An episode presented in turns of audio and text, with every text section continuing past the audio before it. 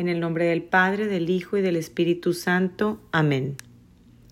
Santísima Trinidad, Mamá María, muy buenos días. Jesús, te queremos dar muchas gracias por este nuevo día, esta nueva presencia, este nuevo llamado que nos haces a recibir tu palabra, a recibirte a ti, a recibir tu paz, a recibir tu luz.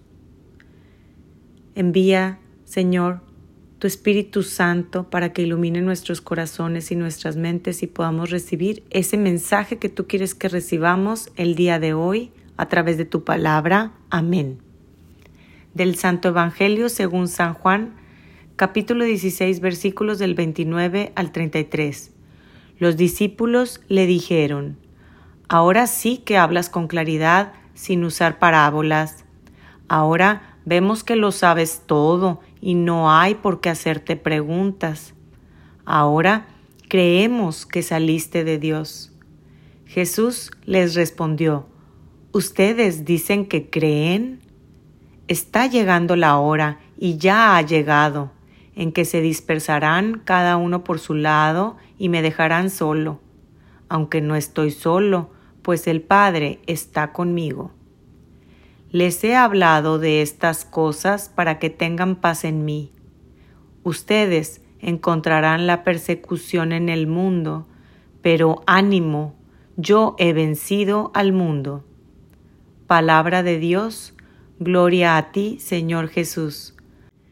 Hola, muy buenos días a todos. Les saluda con mucho gusto Adriana Ríos, discípula misionera de Verbum Day en Monterrey y les comparto con ustedes desde este espacio de palabras de vida la oración, los frutos de la oración que Jesús me compartía. Hoy Jesús nos habla con claridad, quiere iluminarnos a cada uno la realidad que estamos viviendo. Nos dice que estamos dispersos, pero ¿qué significa dispersos? Que tenemos dificultades para concentrarnos en Él, en su palabra, que estamos distraídos. ¿Qué pasa cuando un conductor de automóvil va distraído? Pues ocasiona un accidente y puede que el conductor resulte lesionado y también puede causar daños a terceros, daños materiales pero también a otras personas. Y no queda nada más en daños materiales y personas heridas. Las lesiones que suceden en un accidente pueden hacer que las personas pierdan su vida. ¿Qué pasa cuando yo soy la persona distraída o desconcentrada de la palabra de Dios? Pues voy por la vida ocasionando accidentes donde yo puedo resultar lesionado y puedo lesionar a otros, lastimar a otros, causar heridas a otros. Voy atropellando a mi prójimo, a mi cónyuge, a mis hijos, a mis familiares. Qué importante escuchar a Jesús, leer su palabra, meditarla, preguntarle qué es lo que quiere que yo haga y estar atento a lo que me pide. Hacer esto es no dejar a Jesús. Hacer esto es permanecer con Jesús, permanecer unido a Él, como la rama con el tronco. En Juan 15:5 dice la palabra, yo soy la vid y ustedes los sarmientos. El que permanece en mí y yo en él, da mucho fruto. ¿Cuántas veces dejo a Jesús?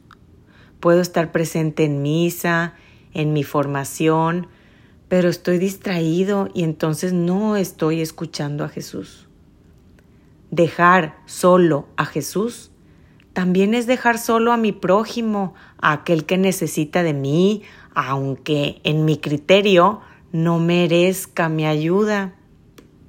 Escuchar a Jesús nos lleva a encontrar paz en Él.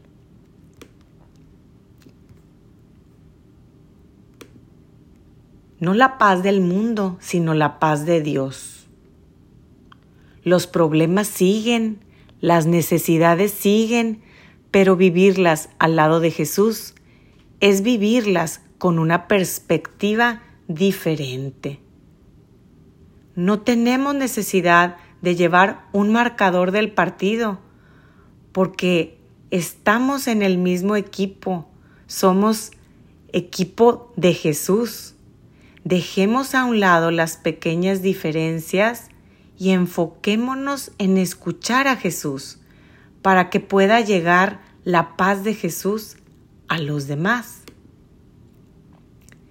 Escuchar a Jesús y recibir su paz no es algo que se hace una vez y dura para siempre. Es como comer. Tenemos que hacerlo a diario. Hoy quiero preguntarte, ¿qué te está quitando la paz? Hoy Jesús te llama para darte su paz.